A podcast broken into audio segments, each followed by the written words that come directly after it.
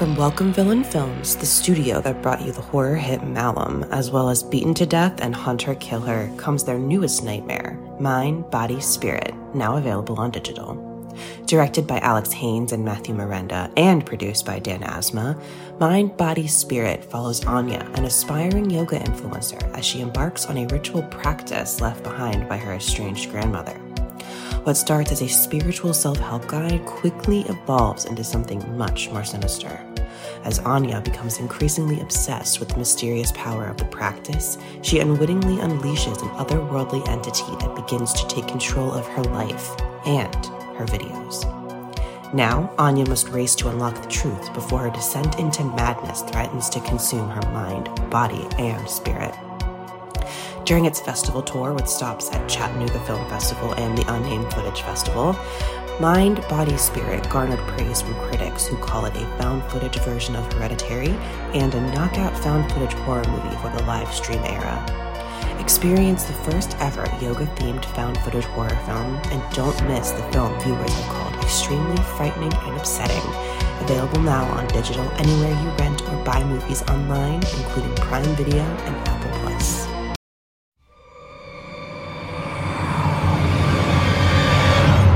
I'm Mick Garris, and welcome once again to the fun size holiday edition of Postmortem AMA. I'm here to answer your questions, and you're going to ask those questions through our good friend, producer Joe Russo. Joe, mm, happy holidays to you. Happy holidays. It's Christmas Eve Eve when this drops.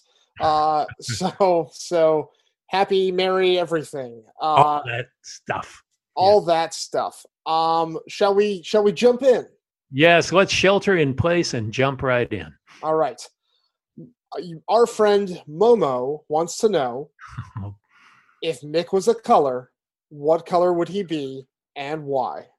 We always open the show with the most important earth shattering questions and answers, don't we? Well, let me see. Again, I don't have my favorite, my list of favorite colors, like I don't have a list of favorite movies, but I would probably be plaid. Uh, plaid. That's interesting. That's, yeah. that's that's like that's like a cheat though, because that's multiple colors. Interesting. Exactly. Okay. All right. All right. All right. I like it. I can't be limited to a single color, a single hue. Let's do it. All right, I like it. Okay. Uh, I Aunt Shanks wants to know if there's an update on your biography and when will it be coming out? Well, it keeps getting delayed, and I'm uh, still just surprised that anybody's writing one. But um, Abby Bernstein is writing it. She's well along into it. I think it will be probably close to the middle of uh, 2021. And uh, yeah, I mean, I'm. Uh, there's I'm, a lot of there's a lot of stuff in there, so I imagine it's taking you know taking some time to write. Yeah, but uh, I don't know how many people will be interested in. I hope they will. I want want it to be successful for Abby and the public. I think I think there's going to be a lot of postmortemers who order this book when it becomes available. Uh, postmortemers, that's a very good name for our uh, our listeners. Here. We have been told that they want a T-shirt of that, so we might need to look into it. Okay. Um, it's a deal.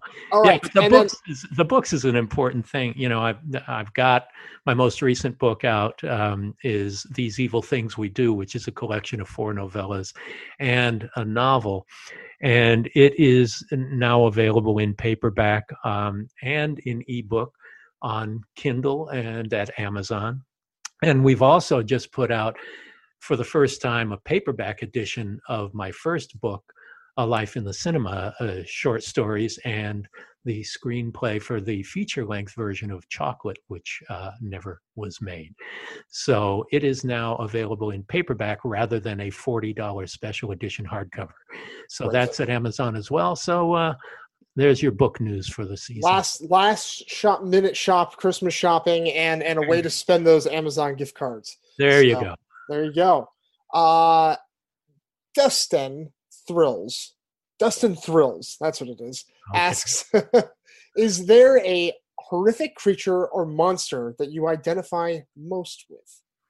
Ooh, hmm, that's an interesting one. Uh, you know, I'd rather not identify with monsters, um, but maybe the monster of the id from Forbidden Planet. Ooh, That's good. Yeah. That's a good answer. You love, you love Forbidden Planet too, so uh, it's a good one. It's yeah. a good one. Yeah. Uh, well, I, I, guess also kind of on that note, Uni Monsters wants to know who is your favorite Universal classic monster growing up and why? Well, there's so many of them, but I I would have to go with their second monster, Frankenstein's monster. You know, the original Frankenstein is such a beautiful work of art, and it's so changed how horror movies were approached. And Karloff's performance in it is greatly underrated. It's very understated and it's beautifully dramatic. In 1931, most of the acting was very, uh, well, it was stage actors going to the screen, and nobody had really quite polished the difference between the subtlety of acting for a camera that can be right in your face and acting from a stage to the the far reaches of the rear of a live auditorium. So Karloff's performance in that and Jack Pierce's makeup are so one of a kind and unique and realistic in a in a way, grounding a film that is quite fantastical.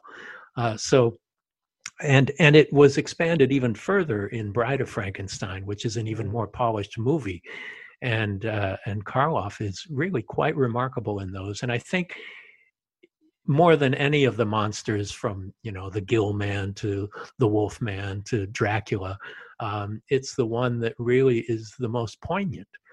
Uh, he also evokes a lot of empathy. Total, totally does. I mean, Larry Talbot, Lon Chaney Jr., and the Wolfman does as sure. well. But there's there's an innocence and pleading that underlies this outward monster that makes it really magical and complex. I agree. I agree. Uh, Manticore asks, and this is something I'm not sure if it's true or not because I've never heard it, but I'm interested to hear your answer. Uh, what was your involvement in Indiana Jones and the Temple of Doom? Any good stories? Well, I was involved in a very minor way uh, in the documentary of the making of Indiana Jones and the Temple of Doom. Frank Marshall directed the documentary, and it's really terrific. But I had recently, before that, um, interviewed Steven on my Z Channel show, the Fantasy Film Festival, and Steven really enjoyed the interview, which he didn't always enjoy giving interviews. And so he had actually asked that I be brought in to do this, and this was before I started writing for him. Um, so uh, I interviewed Steven for the making of Indiana Jones and the Temple of Doom. And one of the things uh, after we made it, um, there was this controversy uh, that we were talking about um, with the publicist uh, about, we were talking about poltergeist. And so there was a lot of controversy uh, uh, about who was going to be accredited director. And the publicity department was meeting with Frank and with Steven and Kathy Kennedy and myself. And there was controversy about it being Steven Spielberg who really directed it when Tobe Hooper was accredited director, and I was there, so I know better than that.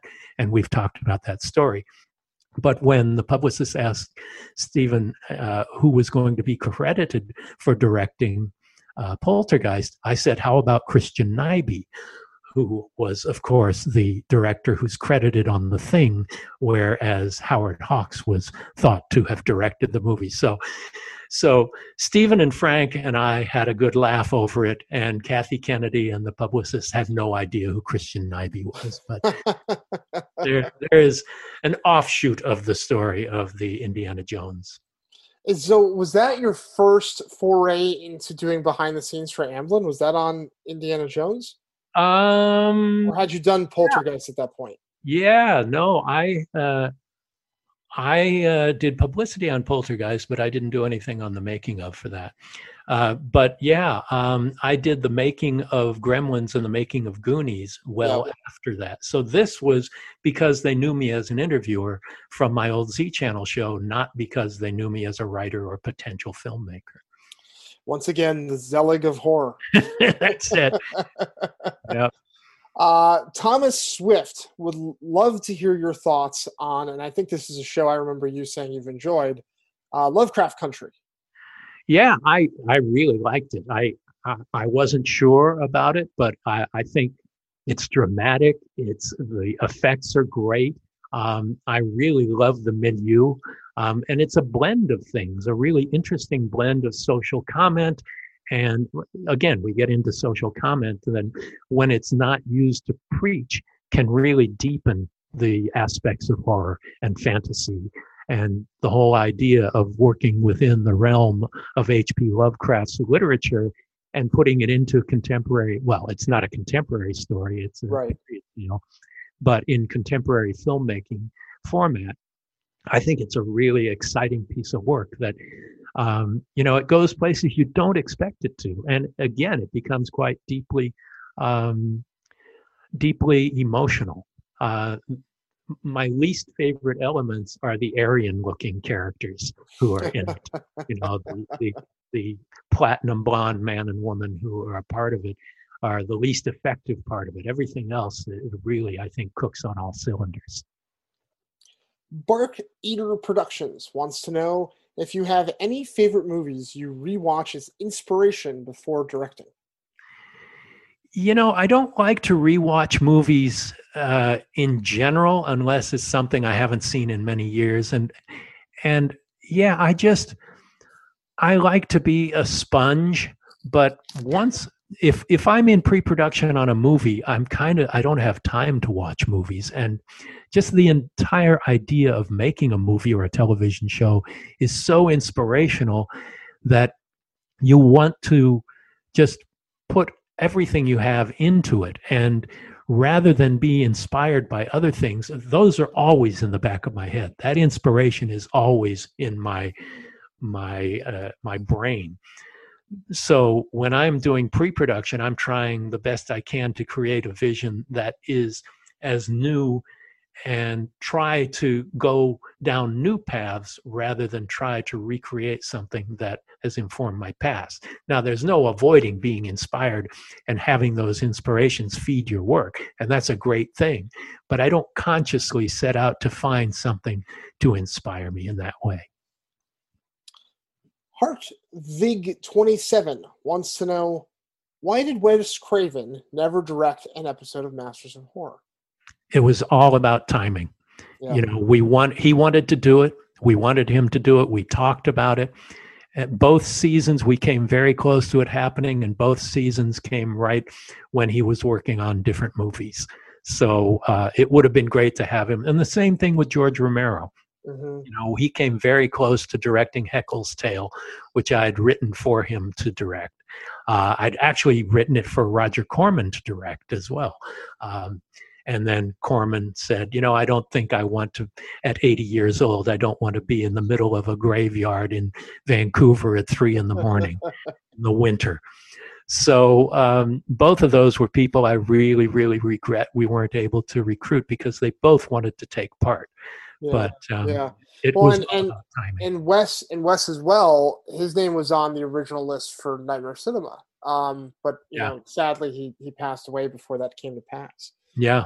Yeah. And then we also wanted to make Nightmare Cinema something more international and had a Japanese director and a Cuban director mm-hmm. and a British director as well as the, the two Americans. Yep. Arielis Ruiz wants to know your thoughts on Latin American horror right now. I think it's really exciting. There's a lot of really great stuff coming out of Mexico, Venezuela, Brazil.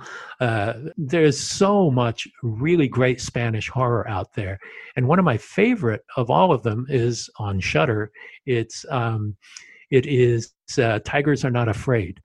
That again I, you know, I don't want to sound like a broken record, but when you inject a, a, really personal horror story with social commentary and reflect the world around you, it becomes that much more powerful.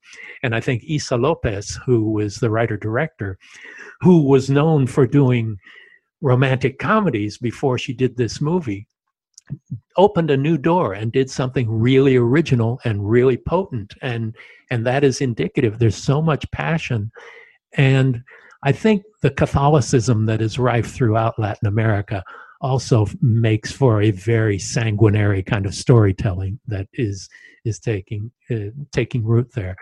but um, it's a it's a very exciting place to to see the movies come out of there.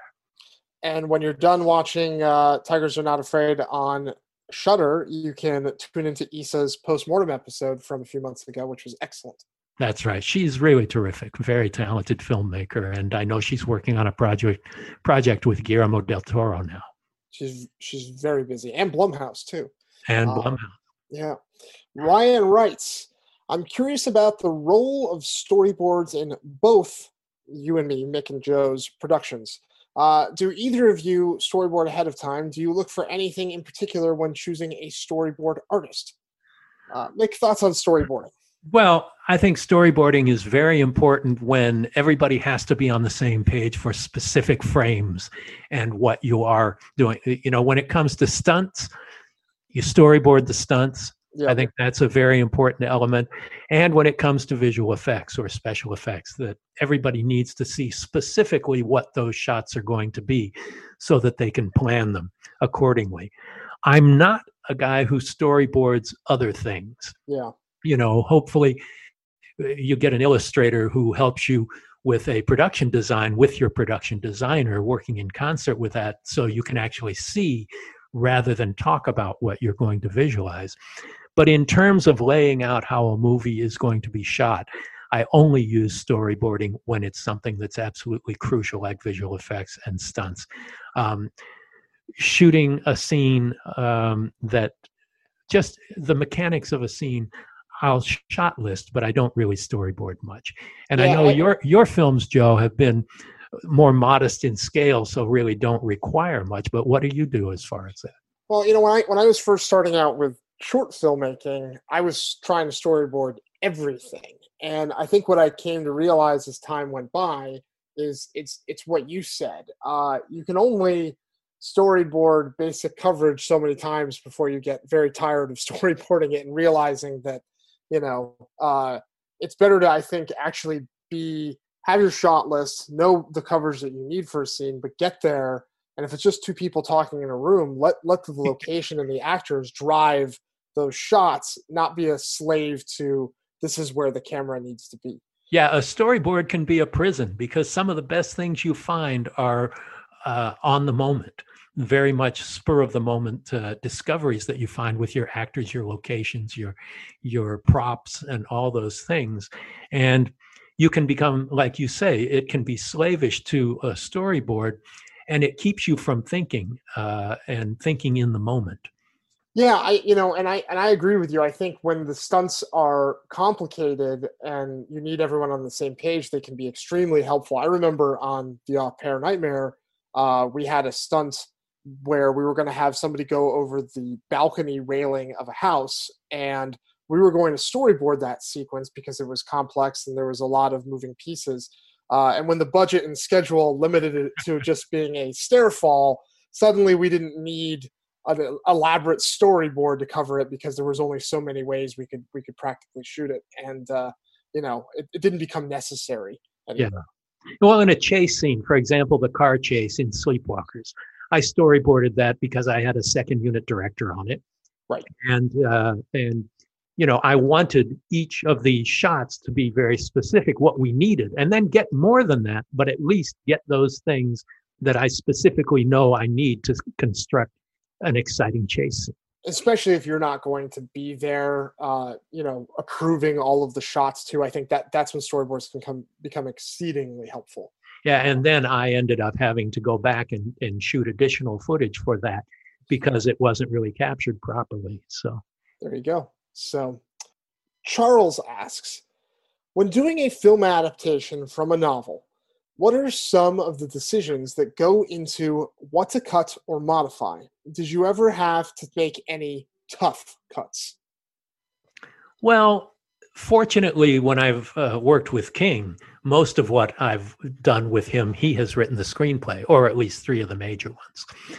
Um, but the biggest thing is realizing a book is not a movie. And King knows that he can separate those when people say, Boy, uh, how can you stand all these shitty movies that ruined your books? Well, they're two totally different things. The book stands as it always did. And the movies are what they are. You have to judge them on themselves. So books being very internal often, you know, you have to lose a lot of the internal part of the drama of the characters. A lot of books uh, dwell a lot on what's going inside somebody's mind. And if there are ways to project that outwardly, then that's the job of a filmmaker. Um, but you really have to tell a movie story differently than you tell a book story in that it's visual. You have to visualize it. You have to amplify the emotional and dramatic content of each scene by how you construct your shot, how you frame your shot, how the actors perform. And it's a more visceral and propulsive medium than the passive medium of reading a book. So it's really making dramatic structure. You have to build and release tension in a very different way than a book you put down and read. You know, you read it for an hour, you put it down, you come back to it the next day. Here, we're going for a two hour stream of storytelling that has to have a beginning, a middle, and a satisfying end. A book can be more nebulous. A film, a successful film, needs to tell its story in completion and a book doesn't need to do that, it can be more ethereal. So I think you just need to know what you need to make a visceral movie that is propulsive and dramatic and tells its tale in a satisfying way, more so. You just need to know what in the book works in that way. Stephen King writes in a very cinematic manner, as well as writing very internal stuff. But um, you know it, it's just a, a matter of knowing the difference. You need to be a you need to be a reader as well as a filmmaker to to tell a story well on the screen i think. I'm going to ask a, a selfish follow-up question to that. Uh, okay. uh because so so because i'm about to go through this myself and i'm curious how you approach it. Uh not not adapting a novel but when you come in as the second or third writer on a, a feature film project, um, how do you approach uh, the material that's been written before and what you use moving forward? How have you ex- experienced that in the past? Almost every time, I'm not the second or third writer. Ah, okay. I'm almost always the first screenwriter. However, on Critters 2, I was the second. Uh, David Twohy had written the script originally, and then I came in to direct and rewrite. And on Desperation, Stephen King had written it as a feature. And when we turned it into a three hour TV movie, I did the revisions and put it in shape for that. Um, it's a matter of respect and it's a matter of intuition. You know, if I'm rewriting Stephen King, it's different than rewriting David Twohy. Um, and especially if it's the author of the book who's written the screenplay adaptation, you see what he feels uh, are the most important elements, and you need to understand that and why those were important to him. Mm-hmm. Um, when it's when it's not somebody who, uh, you know, David Twohy is a terrific filmmaker and screenwriter. Yes, yeah. But it's not something that I needed to go for. They brought me in because they wanted changes in it and they wanted it to reflect the personality of the director, which was really great for me as a first time director, feature director. So, you know, you want to put a film has its own personality and it reflects yours and it can reflect parts of a personality you don't realize you have. You know let it be personal let it whatever feels right. You know uh, so much about all arts uh, is intuitive and you don't find it in uh, an instruction book. Uh, you know, all of these books on filmmaking and screenwriting and all of that may well be helpful, but it's more intuition than it is uh, book knowledge. And so I think you just have to run on on intuition and but that intuition has to be fed by an education and knowledge of the format in which you are working you know if you're writing a book you better have read a lot of books before you do. Yeah. and if you're making a movie you better have a good understanding of what makes a good movie and the construction of a good film or television show.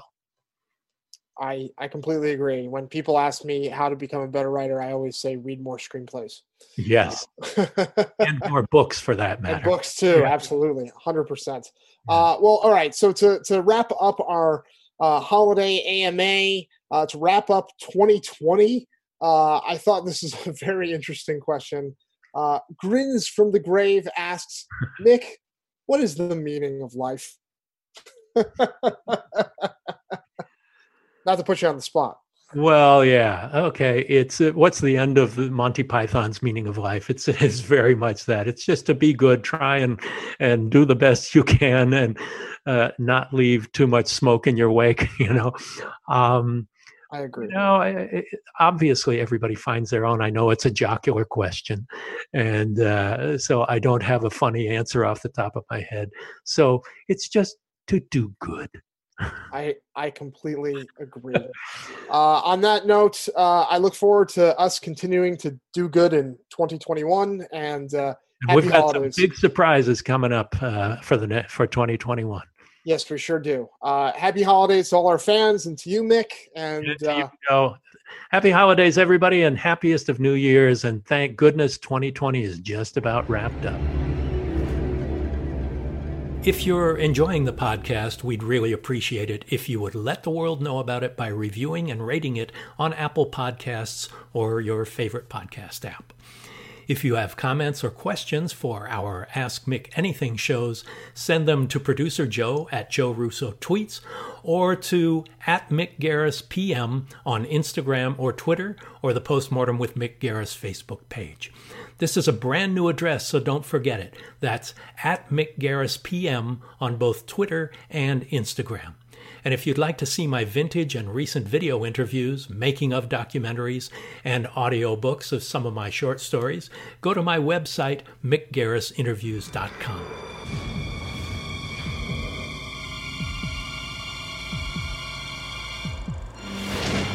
Thanks for listening to Postmortem with Mick Garris. Download new episodes every other Wednesday and subscribe on iTunes.